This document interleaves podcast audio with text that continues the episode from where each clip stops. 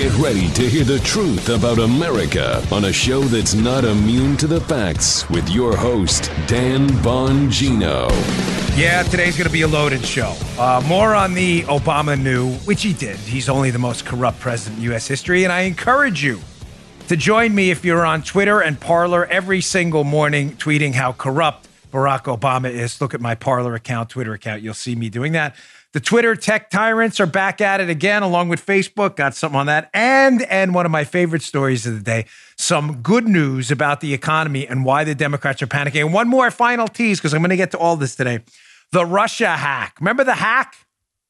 Air quotes hack? Mm-hmm. I got more on that from our good friend Stephen McIntyre on Twitter. Are we sure that was a Russia hack? Lot going on today. By the way, animals are lining up two by two down here in Florida. It rained like 75 inches. I have a pond. You should put that picture up, Paula, sometime. I have a pond next door to my house about four feet deep. I've never seen this much rain in my life. I'm waiting for the ark to come rolling down the street. Welcome to the Dan Bongino Show. Producer Joe, how are you today? Fine, sir. Hey, man. What do you know? Uh? I'm doing good. I may meet him. I may. It's really that bad. It is rain for. I mean, it was so bad yesterday. Your gutters were. I don't care if you had gutters seven feet wide. Yeah. They were useless yesterday. If you're a South Floridian, you know exactly what I'm talking about. All right, today's show brought to you by our friends, Hi. Joe's favorite Rock Auto. Ah. Listen, chain stores, they have different price tiers for professional mechanics and do it yourselfers like Joe. Joe fixes his own car. Where does Joe go? Not kidding. He goes to rockauto.com. That's Their right. prices are the same for everyone and they're reliably low. Joe loves them. When I brought him on, Joe was like, that's my favorite site. RockAuto.com always offers the lowest prices possible rather than changing prices based on what the market will bear, like airlines do. RockAuto.com is for everyone. Does not require membership, no fancy account logins. RockAuto.com is a family business. I spoke to the owner myself before we took them on. Great, great crew over there.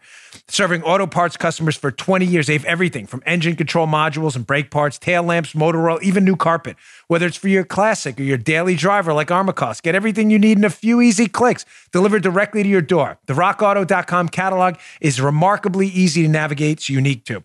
Quickly see all the parts available for your vehicle, choose the brand, specs, and prices you prefer. Best of all, prices at rockauto.com are always reliably low and the same for the pros and do it yourselfers. Don't spend up to twice as much for auto parts. Now's the time to save money. Go to rockauto.com, see all the parts available for your car or truck. Write, Bongino in that How Did You Hear About Us box so they know we sent you. We have an amazing selection, reliably low prices. All the parts your car will ever need. Rock Auto. Even Paula's dancing. Rock Auto. Paula's got a, when she, didn't believe me, she can, I cannot. RockAuto.com, rockauto.com. Check it out today. All right, Joe, let's go. Alrighty then. All right, so jumping right into this as we're all drying out down here in South Florida from this. So I want to start with some good news today. Today is going to be one of the more loaded shows we've done in a long time because there's just so much going on. It's like drinking from a fire hose, which I did yesterday if you walked outside. But there is some good news going on with the economy finally. And listen, I say that. Let me give you the bad news first. We get a lot of emails into the show and we appreciate them. And Paula was deeply touched this morning by an, uh, an email we got from, a, it was a female emailer, correct? Uh, about her story about a daycare center and going under. And it's really devastating. We read them, we appreciate them. Um, we appreciate them because we never want to be those out of touch, elitist Amtrak corridor media bubble types. Joe, me, and Paula have all worked for a living our whole lives. I was a cop and an agent. Joe's been an audio producer, radio. He's been a musician, like real jobs normal people do. And, you know, Paula was a web designer. We like to hear your stories because we like to know what's going on in the real world. And the story, the stories we're getting on email about businesses being destroyed, I, I'm not kidding, are devastating. Paula, for like 20 minutes this morning, was talking to me about this email from this woman and how she she's like, "What can we do? What can we do? We're trying. We're trying our best to help as many people as possible. We're just limited in our. It's only two of us, me and Paula." Having said that, though, there is some good news, potentially some very good news, if you can hang in there. And I know that's asking a lot. Let me go right away to this Wall Street Journal article I read this morning. I was like, gosh, thank God. And I'm not using the Lord's name in vain. I mean that. Big G God. Thank you, Lord. Finally, Wall Street Journal. Harriet Torrey, Josh Mitchell. For economy, worst of the coronavirus shutdowns may be over. Recovering air travel, hotel bookings, and mortgage applications are among the early signs the U.S. economy is slowly creeping back to life. Now, I'm going to put up a few screenshots from this piece. It's really good. It's a little mechanical, but it's good.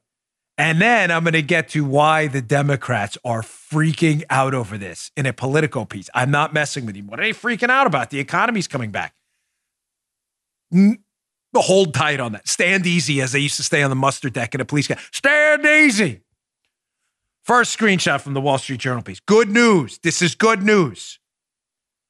Spending on hotels, restaurants, airlines, other industries hurt by social distancing remains low, but appears to be picking up. The number of travelers passing through TSA security screenings fell to 87,000 on April 14th. This is astonishing.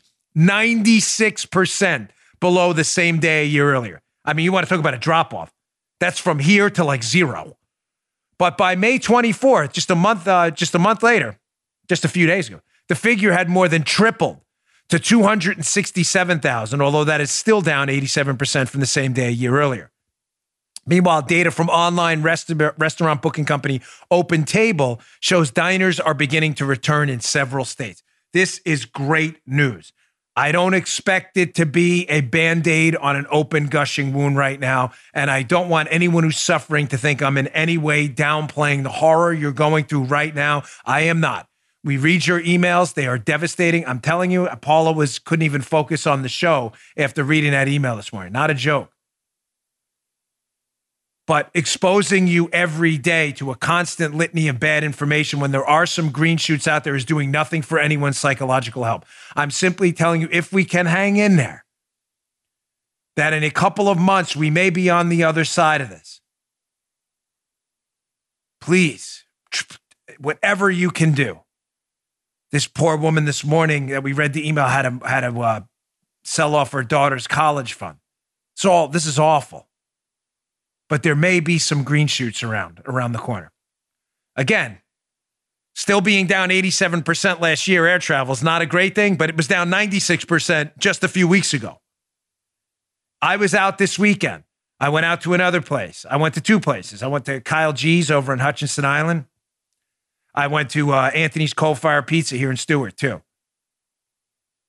Both were relatively, given the circumstances, doing well, crowded. Not saying they're making money, but at least they're staying afloat.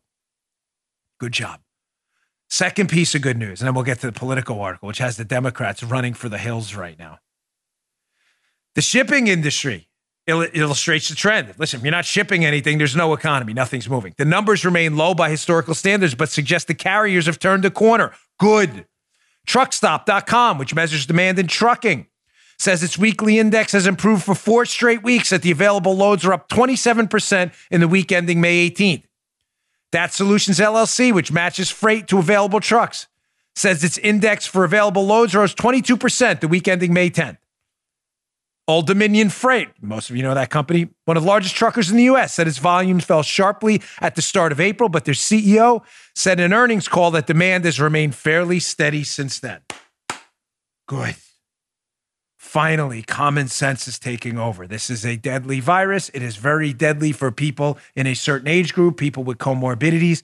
For people below that, the statistics speak for themselves. It is not a very deadly disease, it is a dangerous disease. Now we are starting to risk calculate and say impoverishing people and bankrupting hospitals and starving them to death and p- potentially killing some people, suicide call hotlines are through the roof, is probably not the solution to a virus that is deadly for a limited subset of our population, which we can take care of. Now, you would think after hearing that, gosh, this is good to hear.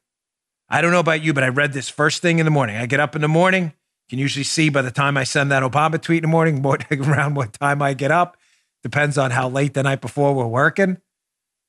But I read this and I smiled a little bit, thinking we could finally be turning the corner on this. So why would the Democrats be panicking? Well, the Democrats would be panicking because some, not all, I'm not stigmatizing or stereotyping an entire group of people like they do to us. But some of the Democrats, a limited subset of liberal lunatics who don't care about this country at all, every side America's on, they're on the other side of that. If there's a right side, they're on the wrong side of it. They're on the wrong side of right every single time. This group of Democrats, maybe, maybe 20, 30, 40% of them total lunatics, they hate this data.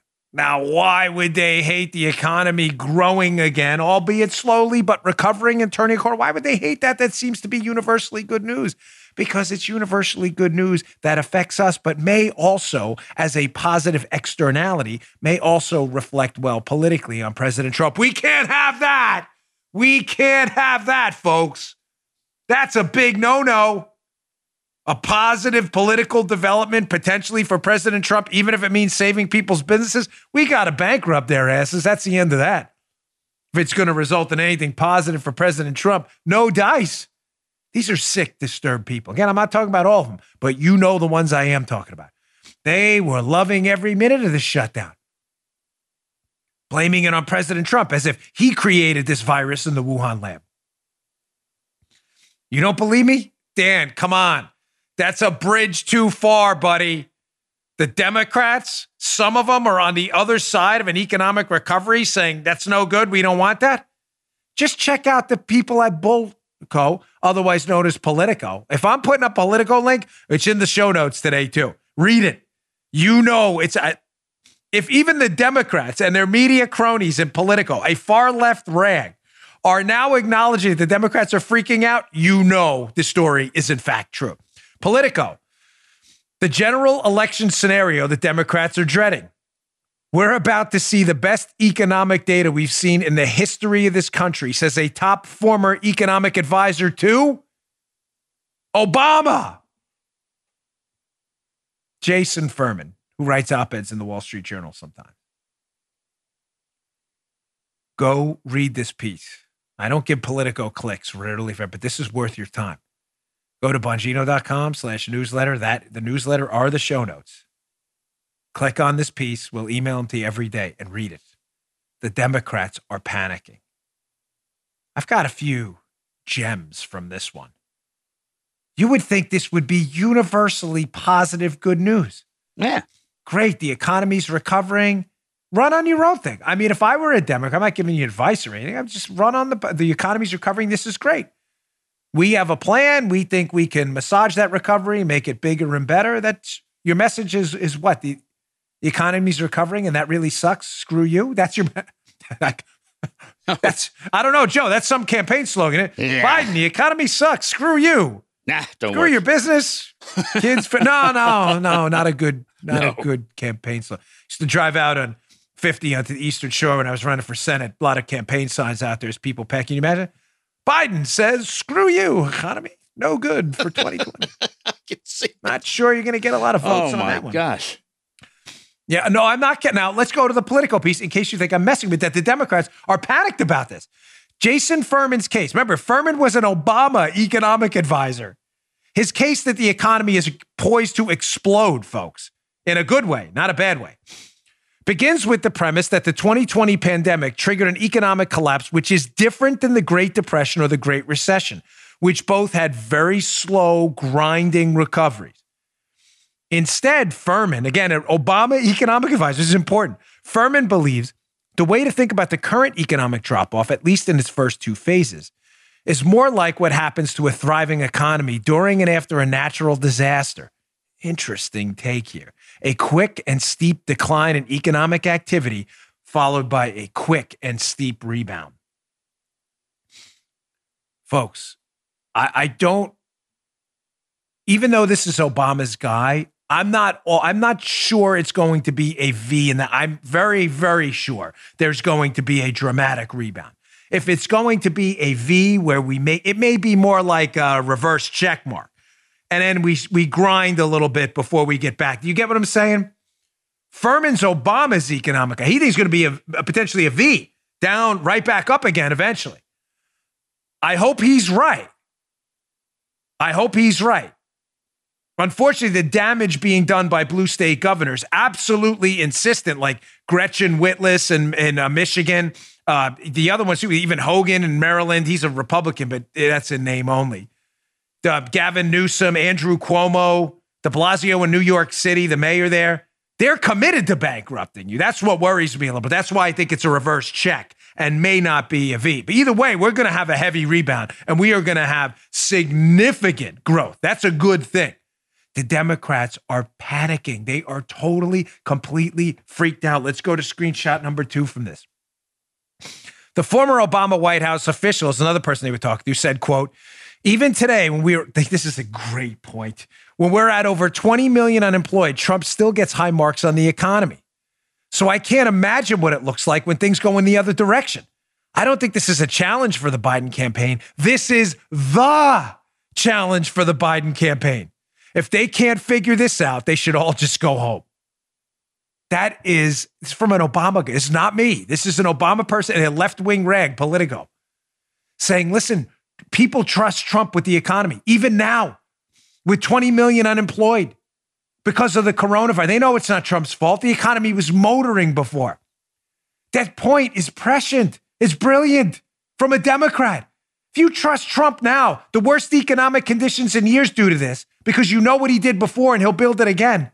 If you trust him now, what's going to happen when the economy grows at 15, 20% when it rebounds from this hole we're in?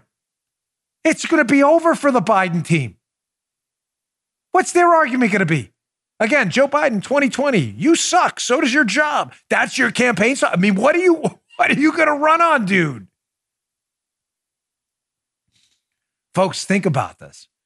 The economy GDP is going to drop probably close to 20%. Now, just I, you know, numbers don't mean I don't want to get too deep into the weeds here, but from an economic perspective, a healthy growth rate for the economy, GDP growth rate for our economy, an advanced economy, is 3%. Great 4%, fantastic 5%. 6% we haven't seen, 6% growth since Ronald Reagan. What was it, 19, was it 84, 85? He hit about 6%. We haven't seen that in literally decades. 6%, which is magnificent. At 7%, you double your economy in 10 years. Can you imagine if right before the election, the economy comes in with a growth, growth number of 21 or 22%? Three times higher than the largest growth number we've seen in the last 40 years? I'm not in any way making light of the struggle anyone's going. Believe me, we read your emails. I'm simply suggesting to you that if these Democrat governors can get out of the way, we may look at growth numbers we have never seen in American history. I had a little disagreement with Paul this morning about this, though. Paul is like, well, people are still suffering and they may, you know, they still blame it on Trump and there's not really a message. I totally, completely disagree. Remember Obama when he ran historic deficits biggest deficits we'd seen in American history, ironically, up till now. We're still running big deficits, even under the Trump administration, which is not good. But Obama ran the largest deficits in American history. He had cut those deficits in half, but they were still Obama's smallest deficit he ever ran was larger than the biggest deficit under Bush years. Remember that? And Obama's campaign team was out there messaging like, we're these debt and deficit cutters. We cut the deficit. Their smallest deficit, federal deficit, was larger than the largest deficit under Bush. And it worked. People would argue with me on Twitter, liberals saying, no, no, Obama's a big deficit cutter. I would scratch my head in disbelief. President Trump is going to be able to use that same tactic that we are now coming back. These are the largest growth numbers in US history. And you on the other side of it as a Democrat going, no, no, no, these are huge growth numbers, but we were really in the pits and everything was really sucky. That's not a winning message, folks. I'm really sorry. Really sorry. People want optimism. They want to know their lives and their prosperity and their jobs and their economic security, their food supply, their hospitals, their local businesses are coming back. They don't want to hear your BS. All right, got more loaded show today. All right, let me get to my second sponsor, our friends at Volt. I'd be lost without them. You know, I have a gray patch. Have, everything is reverse. You have to turn reverse. I have a little gray patch here, there, there, the other. Yeah, and when I when I show up on TV, it looks like I'm missing my hair. So I use this Volt stuff. It's terrific. I love this stuff. They were I was a customer of this before they were a sponsor. True story. Let's face it, the options for coloring your facial hair have been limited at best and embarrassing at worst. Messy dyes, annoying developing times. Who needs that? Shoe polish results. Bad news. You deserve better. Now you have it. Volt. Volt's instant beard color. I use it on the facial hair here, but I use it up there too. There, I see everything's got to go the other way, but it confuses them. Volt instant beard color is the next evolution in the dye-free beard color category, designed for the modern man who values his time, loves simplicity, and demands the best performance. I would just want it noted that producer Drew on the video side picked up some Volt too to color his hair. I don't know if he wanted me telling you that, but I'm going to tell him anyway. Take it out like that. Boom, boom, boom. good to go. All that gray goes away. Now we're on the computer for work. We need to look our best. This was designed for actors in the film and TV industry to cover grays, change their beard color, and provide a fuller look for thin and patchy beards. It's a dye free, fast drying liquid color, provides up to 48 hours of water, and transfer proof matte finish. What does Volt do? It adds color to beards, mustaches, eyebrows, and sideburns. No dyes, no commitment. Leave it off when it's not desired and apply it only when and where you want it, which is perfect for me. Achieve different looks. Salt and pepper, full coverage or highlights. Even uh, uh, evens out color on blotchy beards, adds volume to thin beards, can apply it on skin under hair to create the appearance of a fuller beard. Provides a light hold to your hair to keep it always looking great. Volt Instant Beard Color does not contain any dyes or harsh chemicals. Offers a hypoallergenic beard color, which is a perfect alternative for men's uh, men allergic to dyes. They're manufactured in USA. Volt Lab, you got to shake it up a little bit. You hear that? There you go. Volt Labs in Costa Mesa, California. They offer hand sanitizer too, Volt Guard, which takes hand sanitizers to the next level. Volt Guard's exclusive spray formula, we have some in the closet, designed for daily use, will sanitize your hands without drying or cracking your skin. Volt's now offering 20% off of my listeners on all products site wide. Pick up their hand sanitizer, pick up their hair dye here, which is great for your beard and your hair. Enter code Dan at checkout. That's voltgrooming.com. V O L T grooming.com. Voltgrooming.com. Use code Dan at checkout for 20% off voltgrooming.com. Check it out today. All right.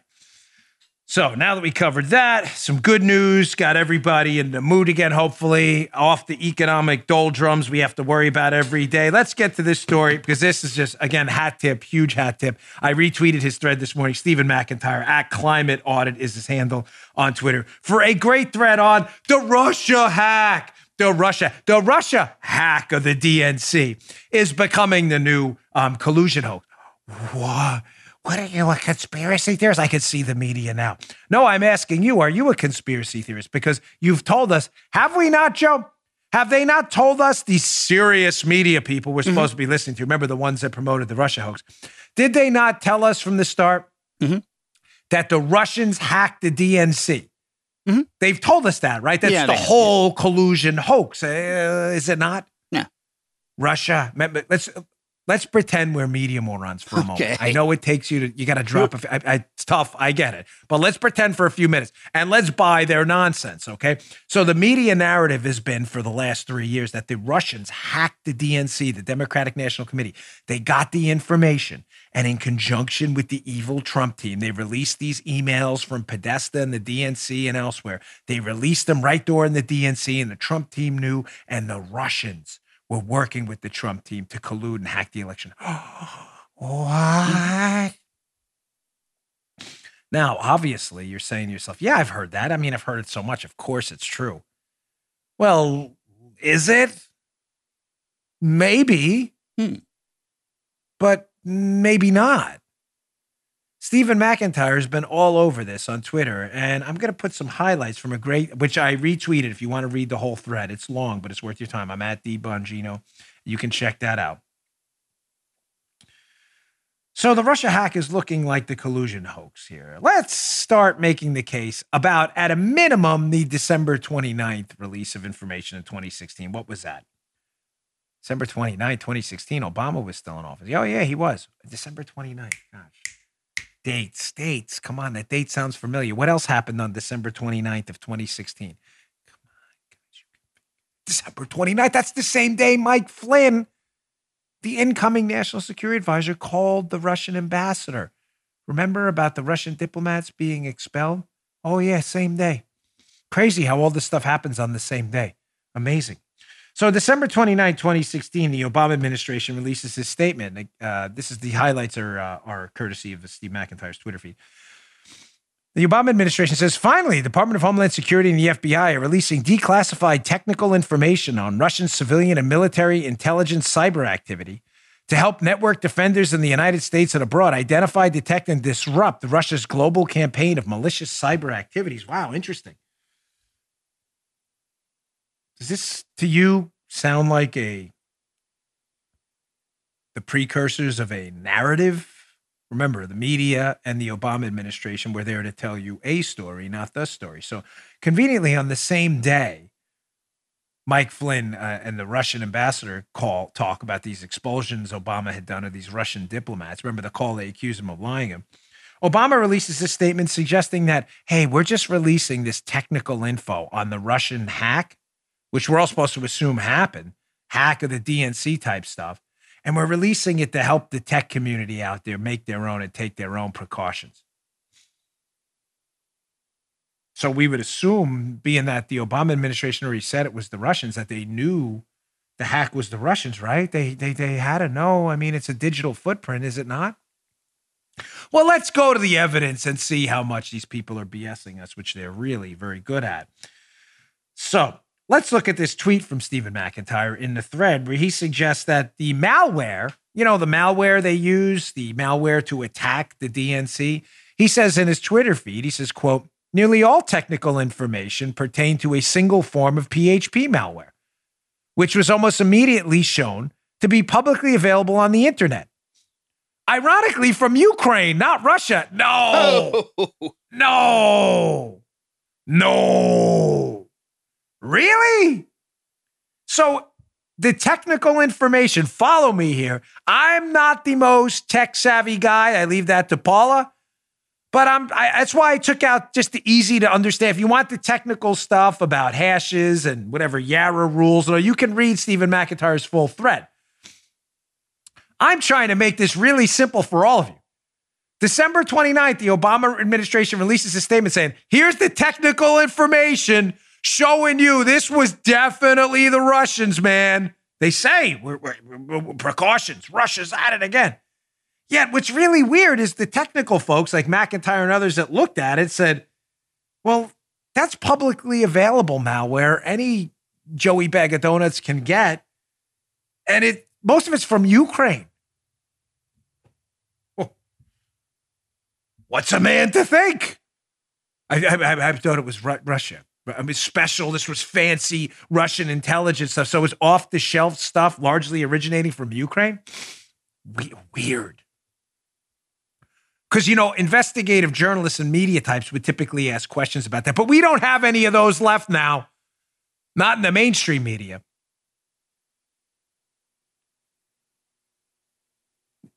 Paula, I'm not crazy, right? You're like a tech person, so the, the if you would it would be leave a digital footprint, you would think from Russia. Like I'm not crazy, right? She's not saying anything over there. Why? It's over the counter malware. Do you get what I'm talking? You get you picking this up? Over the counter malware from okay. We're getting ahead. She's clearly preoccupied with the next ad. Coming soon. Now, you see how the Obama administration may have been trying to build a narrative here? Again, I want to be clear. I'm not suggesting the Russians didn't have some kind of election interference in the United States. I'm simply suggesting to you that December 29th, the Obama administration's in a mad rush to set up Mike Flynn. They got to get a narrative out there quick that the Russians hacked the election to make it seem like Flynn was a part of it when he calls the Russian ambassador. Remember, they need a reason to interview him. You following? Yeah. Yeah. The problem is the technical information they put out saying, see, we told you the Russians did a really bad thing, proves nothing of the sort. It shows an over the counter set of malware that largely originates from Ukraine. Shh, don't tell anybody. Now, you may say, they can't be that stupid, Dan, to put out technical data knowing people are going to part. No, no, people weren't. The media had no interest in this story basically at all. The media just had an interest in filling in the blanks. Trump sucks, colluded with the Russians. Please give us something to write about. So the Obama administration puts out technical information they don't think anybody's going to look at. Finally, people start to look at it. And now it's appearing like this whole thing may have been made up. You doubt me? Look at this article in The Hill, again on McIntyre's feed. Worth your time.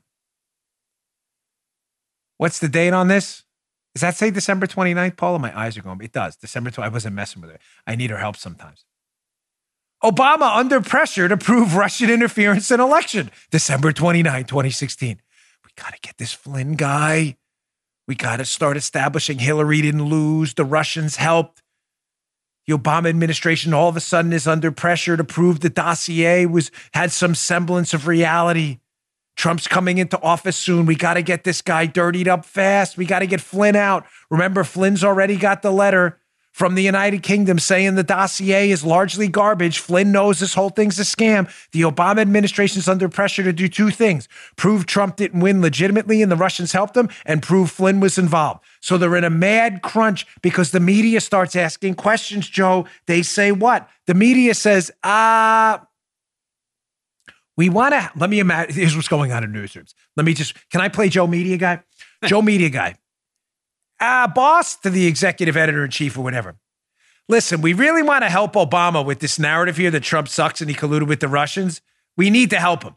The problem is, I got to print a story. I need a little something. You know, it doesn't have to be true, but a little touch of something. Hold on, let me get on the phone to Obama. Obama team, do you have anything? Yes, we're going to send you this technical data. It's really sophisticated. It doesn't actually say the Russians hacked the DNC, but to the really stupid, deplorable, unwashed out there, they won't read any of it. It's funny. We're the ones who caught them later, you know, the great unwashed deplorables. They won't be smart enough to read it. Just throw out there that we have technical information that the Russians did it. they scooped it up like Alpo. That dog food scene in the Holly Once Upon a Time in Hollywood. Ugh, gross. I'll, I'll, get to that. That's another story. From the Hill article, by the way, showing you the pressure Obama's to produce anything, no matter how soft information that Trump, the Russians, and Flynn were all involved in this scandal. From the Hill article, December 29th, same day, by the way, same day as the Flynn call and this Obama release. It says, I think the link between what the public gets to see and whatever retaliatory action Obama takes is going to be very, very tight, the Obama official said. Showing information is a necessary precondition for most of the public types of retaliation that have been contemplated. Oh, now it all comes together. Now it all comes together. So Flynn, who knows the collusion hoax is a hoax, General Flynn, who's Trump's incoming national security advisor and an intelligence pro himself, has already been notified by the United Kingdom that the Steele dossier is probably a hoax. He's probably figuring out that everything they use to try uh, to tie Trump to Russia is a total hoax. He's about to uncover it when he swears in in just a month, less than a month. Everybody panics, the Spygate plotters. They have to back up their Russia hoax they've been using with the dossier, but they don't have anything. So they get some tech people to fabricate some theory here that this December 29th thing on this technical data, this was definitely the Russians. Could have been, but that's not the evidence that that evidence doesn't show that at all. They rush it out knowing a compliant media will eat up their Alpo. Alpo time, Alpo time. Ring the bell. Pavlovian response. They start salivating like doggies. Look, technical data shows the Russians did it. It does. That's not what that says, actually. This is off the shelf malware, largely from Ukraine. Yeah, but the public's really stupid. We'll just print it.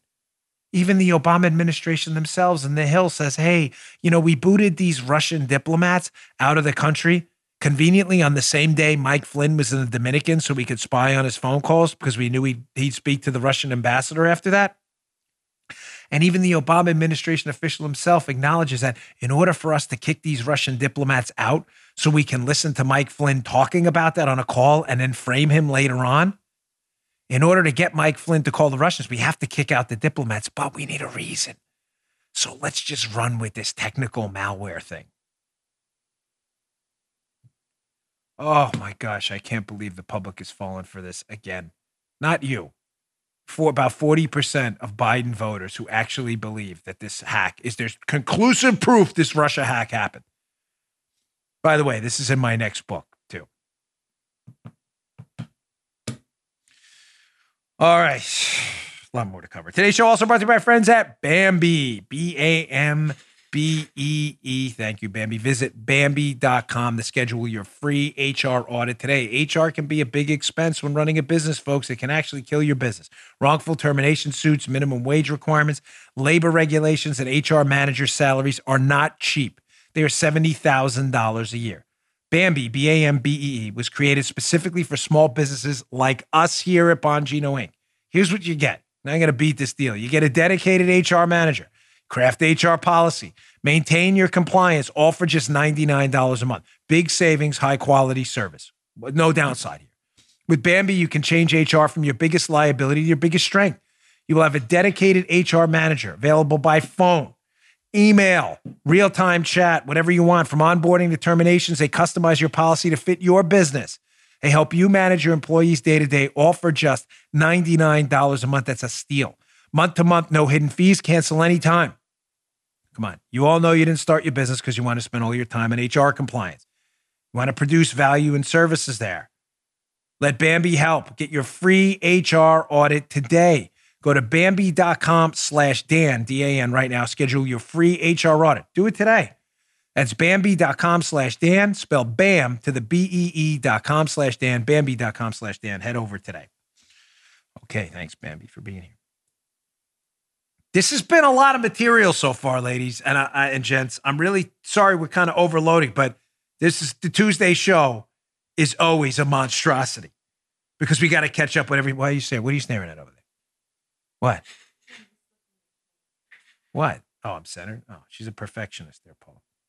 So I was just, just quick. I saw this Once Upon a Time in Hollywood, which is the dreadful Quentin Tarantino, who's just an awful human being.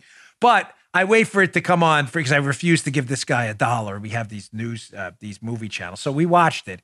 And I, you know, I got to tell you, Joe, um, not having uh, been alive for the the the tragic murder of Sharon Tate and her friends by Oh, the yeah. Manson clue. I didn't realize what a cultural really a shift in our cult that moment was i mean was that like the big story of the that must have been the big story of the time i can imagine Yeah, I was I was You- small then. you remember that? Yeah, uh, yeah, I do remember it. It was a huge story. It went on and on and on. Yeah.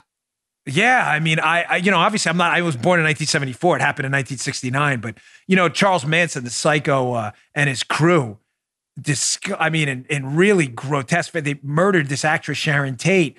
Uh, for you younger folks out there don't know the story, who was an up and comer in Hollywood in really horrific fashion, and Tarantino does a different spin on the story, but. Um, you know, we watched it. It was long, kind of took a long time to get to the end. But I, I- just, being a 45 year old, not having been alive for that, I, I really started reading about it. I didn't realize what a shock to the cultural system that was for Hollywood. They couldn't believe this had happened. But um, it- interesting movie nonetheless. I cannot stand Karen Tarantino. Would not give this guy a dollar of my money ever under any circumstance. All right, getting back to the show today. Ladies and gentlemen, Obama knew. Obama knew. We've been saying it forever. Obama. Obama knew what? Well, Obama knew a lot of things. Unfortunately, you know, everybody says, "Oh, Obama, he wasn't that smart." No, Obama was very smart. That's the actual problem. Uh, if Obama was a dunce, I'd feel better about it. Like, oh, he was just too stupid to figure out what's going on. No, no, no, no, no. He wasn't. Obama knew what was going on with the hit on Trump and the hit on Flynn. And matter of fact, I believe he ordered it. I think my next book, we make a good case of this. I think there's no way to run from it anymore. But John Solomon has an excellent piece in Just the News, which we have in the show notes again today. Please read it. Again, Bongino.com slash newsletter. Check it out. It's worth your time. Short and sweet. John Solomon, the FBI documents that put Barack Obama right back in the Obamagate narrative. Agents fretted sharing Flynn intel with departing Obama White House because they thought it would become fodder for partisan axes to grind. Folks, listen to me. Forgive the repetitive nature of this because most of you get it, but to some of you still on the fence, thinking, did Obama know? Is Dan exaggerating? He knew. When I say he knew, he knew about the spying operation on Trump team, on the Trump team. He knew about the dossier, and he knew about the subsequent hit on Mike Flynn afterwards. We have all the the White House is running this. POTUS wants to know everything we're doing. Discussing later in October with the CIA going over to the White House to speak with one voice. These are all texts between FBI agents. The White House wants to know everything. POTUS wants to know everything we're doing. President of the United States. What do you think they were talking about? Building a Lego house? They were talking about spy. Of course, Spygate. Of course, the Obama knew everything they were doing. But Solomon has an interesting takeaway from this. Fascinating. The FBI were texting each other about this PDB thing. Why is this important? I'll, get to the PDB quote in a second, but remember the two conflicting narratives we had on Mike Flynn. General Flynn it was was it was a hit, ladies and gentlemen. It was a surveillance hit. There's no question about it.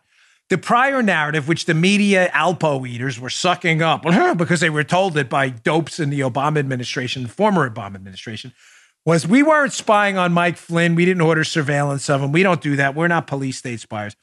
We were spying on the Russians, and Flynn called the Russian on December 29th, and we just happened to hear him and figured out his name later because it was unmasked. Nah, nah, nah, that's not what happened.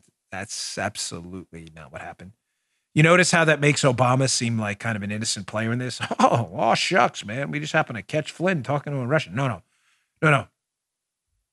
You caught a Russian talking to Mike Flynn. That's the real story. The surveillance hit, in other words, go monitor his phone calls, was ordered by the Obama team. I'm telling you, this is going to be the tactical level three, level 672 nuke coming out. This is the Moab, the mother of all bombs. Obama ordered it. Solomon has some more evidence today, texts I hadn't seen before. So these are the FBI agents, right? FBI agents who later go out and get the cut of Mike Flynn's phone call. They're the ones that have the transcript. From Solomon's piece, he says the same day Strzok and Page, this is January 3rd, also discussed in text messages a drama involving one of the presidential daily briefings for Obama. This is them texting each other. Did you follow the drama of the PDB last week? Strzok asked. Yup. Don't know how it ended, though, Page responded. They don't include any of it. And Bill Priestap didn't want to dissent, dissent Strzok added. Wow, Bill should make sure Andy McCabe knows about that since he was consulted numerous times about whether include whether to include the reporting page suggested. Let me translate you uh, for that. Let me translate for you that. You know what? Before we do it, go to McCabe's book because it'll make more. This is Andy McCabe, deputy director of the FBI's book. This will make more sense. Asking, it was right in front of our face the whole time how they got the recording of Mike Flynn, how they wiretapped Flynn. Remember the media story? Oh, no, he wasn't wired. We were listening to the Russians. No, no, you were listening to Flynn from Andy McCabe's book. He makes crystal clear, quote, the PDB staff decided to write an intelligence assessment as to why Putin made the choice he did about the expulsions. They issued a request to the intelligence community. Anyone who had information on the topic was invited to offer it for consideration. In response to that request, the FBI queried our own holdings. There it is. There it is. Now, going back to Solomon's piece, does this make sense now? The presidential daily briefing staff, that's what PDB is, libs. I know you have a tough time with that kind of stuff, acronyms, you know, first letter of the word, all that stuff. I know it's complicated. You're not really deep thinkers and all. But Obama's presidential daily briefing staff puts out this edict to the FBI and others saying, hey, if you have anything about this Russia thing involving, you know, Flynn and the expulsions and the call, you may want to find that. They weren't interested in what the Russians were doing. They knew the Russians. They knew exactly what the Russians were doing. The Russians were biding their time until Trump got in office. They were doing nothing. That's why they didn't respond to the expulsions. They were interested in what Flynn was doing. Now, do those texts make sense? In the, can you put that up again? The probably one. I don't mean to go out of order here, but look at this, uh, the John Solomon piece. The, when they're talking about the reporting in the PDB staff, he says at the end, uh, they didn't want to include any of it, and Bill Priestap didn't want to dissent. What are they talking about? I got a mosquito bite. It's the worst. Ouch. They were reporting, this is January 3rd of 2016, days after Flynn's call to the Russians. The reporting they're talking about, ladies and gentlemen, is the investigation they'd already been doing on Mike Flynn since August of the prior year, where they determined he had done nothing wrong. Now, are you following me? The Obama staff Hey, put information in Obama's brief about Flynn. Hey, we have other information too that Flynn may be innocent. Don't put that information in there. That's what Strzok's talking about. Hey, you know, uh, they don't want to put the reporting in there, and Bill Priestap, who's his boss, didn't uh, didn't dissent. Do you understand how devious these guys were? Clowns, clown show, clown show, scary clown show, Stephen King it style. They had information to give to the PDB staff showing Flynn had done nothing wrong, and they withheld it. Oh my gosh. This man is a political prisoner, ladies and gentlemen. Sorry, I talked moving away from the mic. I know that drives some of you crazy. I read your emails. I'm trying. I'm working on it. I'm doing my best. All right, I got to get to this tech tyranny story. I got that. I got Jerry Nadler Jerry Nadler, yes, hack Democrat, one of the big losers in Congress, actually admitting paper ballots and mail in ballots are a big problem. You're like, no way. Yes, way. I got that coming up too, so anywhere. All right, our final sponsor today, Freshly. Freshly. I eat the heck out of these because I love them. I actually eat two at a time. I like them so much. Seriously. I eat like a, a, camel. I store food in my hump, and Freshly is my go to because it tastes amazing. It's delicious, and it's super easy to prepare. And I can't cook for the life of me. Thankfully, Paula. I used to think eating better meant hours of recipe research, all these trips to the grocery store, and monotonous meal prep. No, no, it doesn't. You know what? Freshly's the answer right there. They understand food needs to be healthy, delicious, and simple. Let's be honest. If it's not easy, I'm not doing it. You're not doing it either. Who has time anymore? And if it doesn't taste good, you definitely don't want it. With Freshly, you can avoid the grocery store and enjoy fully prepared dinners delivered fresh, not frozen, right to your door. Put your feet up and relax. Freshly, chefs and nutritionists do all the hard work. All you do is heat for three minutes and dinner's done. Again, I was a customer. I have the evidence before they were a sponsor because their food is just really good. Imagine better for you golden oven fried chicken, creamy springtime risotto, and fall apart tender beef biscuit. It is delicious. This is just a few of the 30 plus health conscious options to choose from. Join almost one and a half million satisfied customers skip the shopping, prepping, cooking, and cleanup. Freshly is offering our listeners $40 off their first two orders at freshly.com slash Bongino. That's freshly, F R E S-H-L-Y dot com slash Bongino. Go today. The food is delicious. Delicious. Fresh, healthy, tastes amazing. Paula, you love it? Buffalo chicken is her favorite. I have too many favorites to talk about today. They're really absolutely amazing. Buffalo chicken is Paula's absolute. I have to wrestle it from her sometimes. Freshly.com slash Bongino. All right getting back to our tech tyranny story, because I'm really infatuated with these types of stories. Why? Because Twitter, Facebook, and other forums out there, they've become the new public space, ladies and gentlemen. It's very hard to get away from them. They become the space where we're supposed to exchange ideas not just ideas which make you comfortable. I don't know about you, but I don't push for people to be banned from Twitter or Facebook because they support Obama and Biden, even though I think Barack Obama and Biden were the most corrupt presidential, vice presidential team in human history. I don't want them to be banned. Free speech is free, not only when it's comfortable. Liberals do not feel the same way. Why? Because of the Dan Bongino show axiomatic truth that conservatives think liberals are people with bad ideas and liberals think conservatives are bad people with ideas. Big difference. They want you gone, eradicated from Twitter and Facebook so they can talk in their echo chamber of stupid. That's all they want. Hello, hello, hello, hello. I'm a moron, moron, moron, moron, moron. I support Obama. That's all they want. They don't want you anywhere. When I was a kid, I used to scream that at Forest Brook School in Smithtown when I was younger. Hello, hello, hello. I used to echo. Was I was fascinated by it when I was a youngster. The liberal echo chamber is the same thing. I don't know anything, anything, anything, anything. Obama's great, great, great. That's all they want to hear. And Twitter, of course, run by liberals, and Facebook, run by probably bigger liberals, will do anything in their power to shut you up, especially right before a campaign. That's why you got to go over to Parler. Full disclosure, they are a sponsor. Parler, P A R L E R. They are a sponsor, but I've been there a long time, and I promise you, you're not going to get any speech suppression over there because they actually believe in free speech. I love it. Go over today. But here's a story in Breitbart about the Twitter tech tyrants at it again. Now, instead of just banning you, preventing us from running ads, which they did, we're not allowed to run ads on Twitter. No one's ever explained why. It really, the reason is because we're conservatives.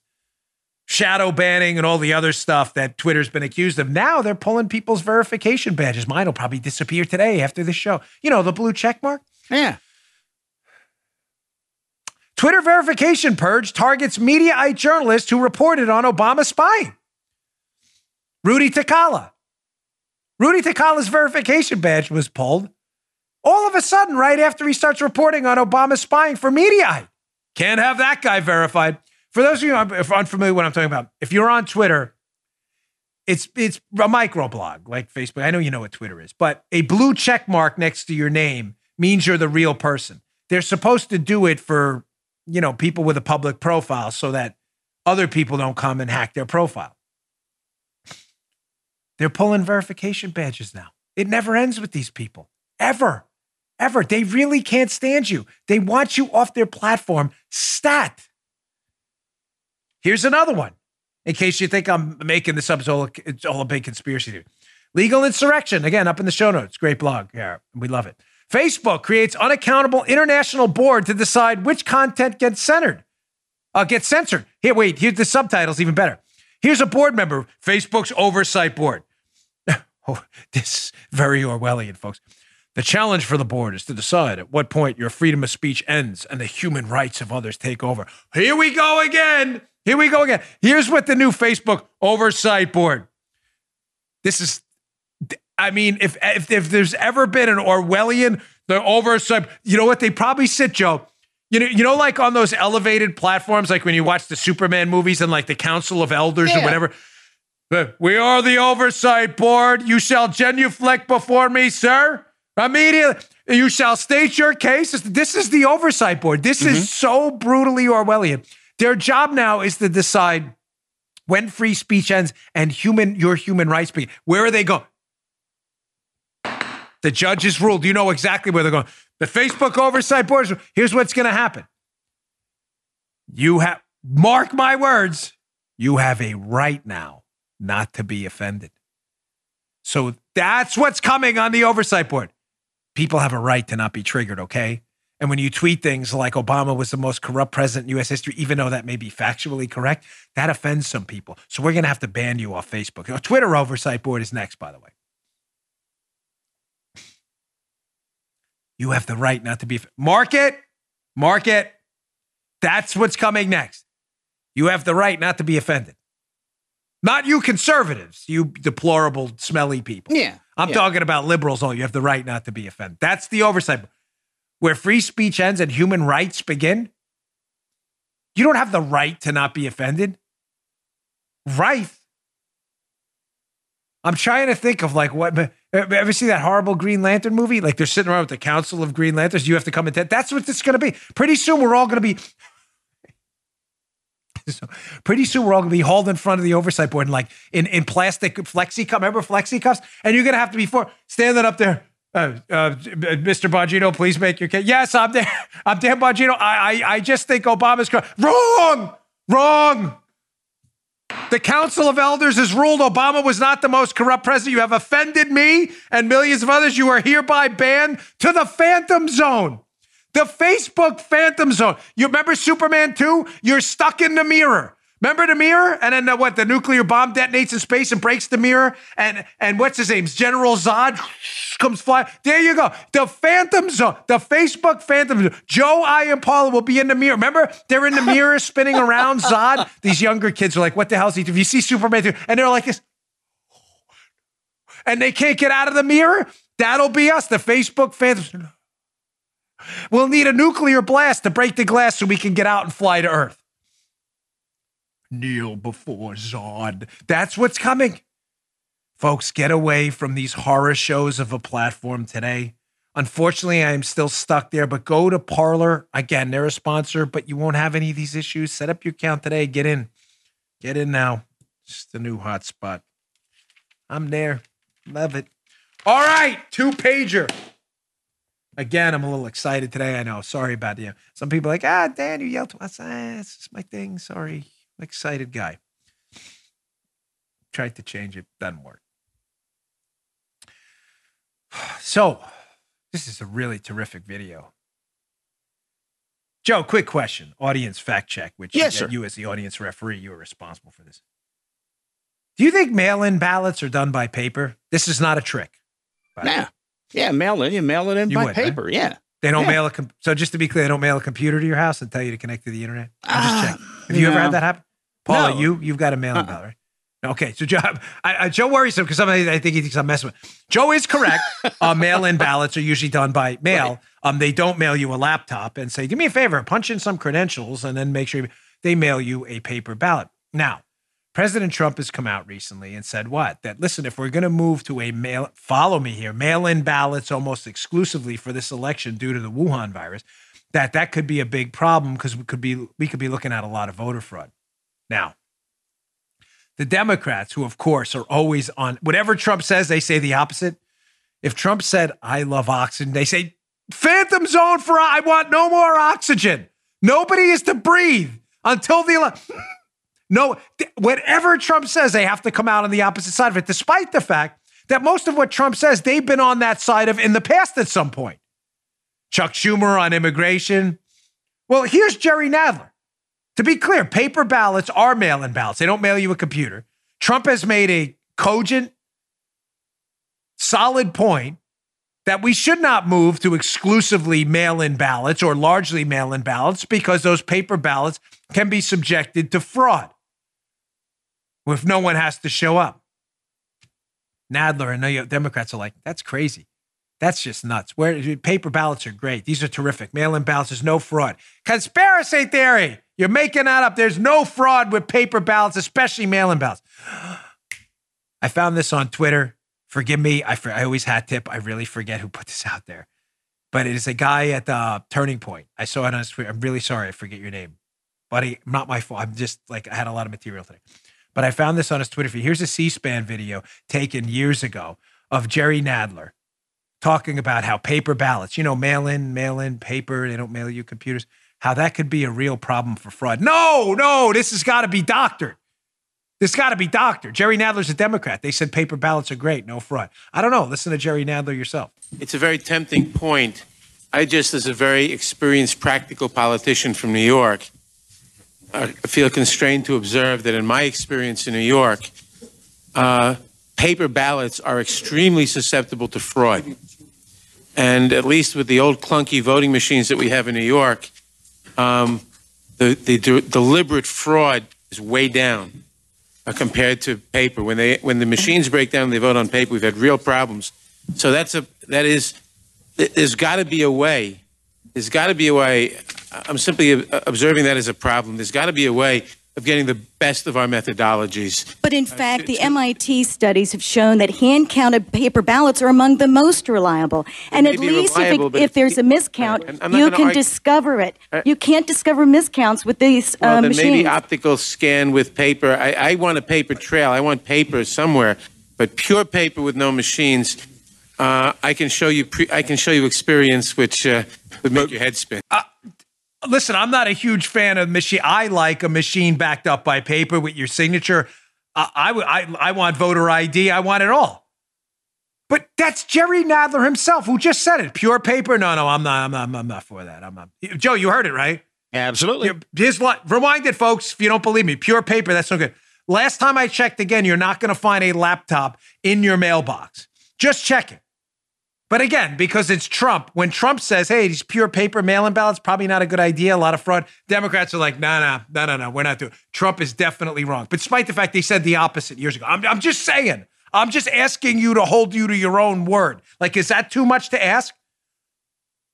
Or just come out and say, you know what, old me was really dumb. This is the new me. I figured out some new information. Here's why pure paper is a good idea. Nobody's doing that. They're just pretending they're memory holding this and pretending that none of this ever happened. Oh, man. We're doing good here. We're doing good. Let me get to this story. This may have to be the last one, which is unfortunate because I have another good one too, but you may have to tune in tomorrow for that. You know, Andrew Cuomo, you know, the governor of New York, the new golden calf Democrat messiah. Yeah. They worship Cuomo like Eyes Wide Shut, the Tom Cruise movie where they walk around and like this. There's like an orgy of political worship, and they're all dressed in masks, and he's in the middle, and they're like, they're chanting in like old school chants and worship of their new false god Andrew Cuomo as he approaches with with like a, a staff and a you what no even better he's like carried in on the shoulders of servants that are like using palm fronds to to that's they love Andrew Cuomo to cool his to to, to cool his loins. Shh, shh. They love Cuomo. Cuomo's the greatest thing. If they think Andrew Cuomo, New York, is the scion of political leaders, he's Neo from the Matrix. He's here to save you from the Matrix. This guy has been an abomination, Cuomo from New York. Not a joke. Hat tip Rasmussen, the polling outlet. Here is a uh, New York Department of Health order. Look whose name is in the upper left. Oh, is that? Oh, Andrew Cuomo. Andrew Cuomo, governor. In case you think it was another Andrew Cuomo who just slipped his name on this New York Department of Health. Andrew M. Cuomo, governor. Here's a little, you can check this out by youtube.com, by the way, slash Bongino, if you want to look at it on the screen. Here is an order saying that no resident shall be directed to admission, or basically, you can't kick people out of a nursing home if they are COVID 19 positive. You can see it right there in the highlights. Again, hat tip Rasmussen. I retweeted it this morning. Wait, what? So, just to be clear, Andrew Cuomo, the, the, the golden calf of political leaders, we're all supposed to kneel before and worship, told nursing homes in New York, his name is on that that you're to accept COVID 19 patients, that you can't discriminate against them. Basically, I'm not messing with you. Giving a death sentence to people in those nursing homes, people in an age group where you knew this disease was fatal. He sent this virus into nursing homes and signed the order. I want you to screenshot that and show your liberal friends who think this guy is some kind of a political demigod we're all supposed to now genuflect before. He sent people with this virus into a environment, a nursing home, containing people the most susceptible to this disease, many of whom later died. Absolutely horrifying. And yet we're supposed to use this guy as, as an example. An example of what? Failure? People died. People died. Died. This is not a joke. People died because of this man's decisions. And by the way, that was not the CDC guidelines. There it is in black and white. You want to see the actual order? You can go to my uh, my Twitter feed, go to Rasmussen's as well.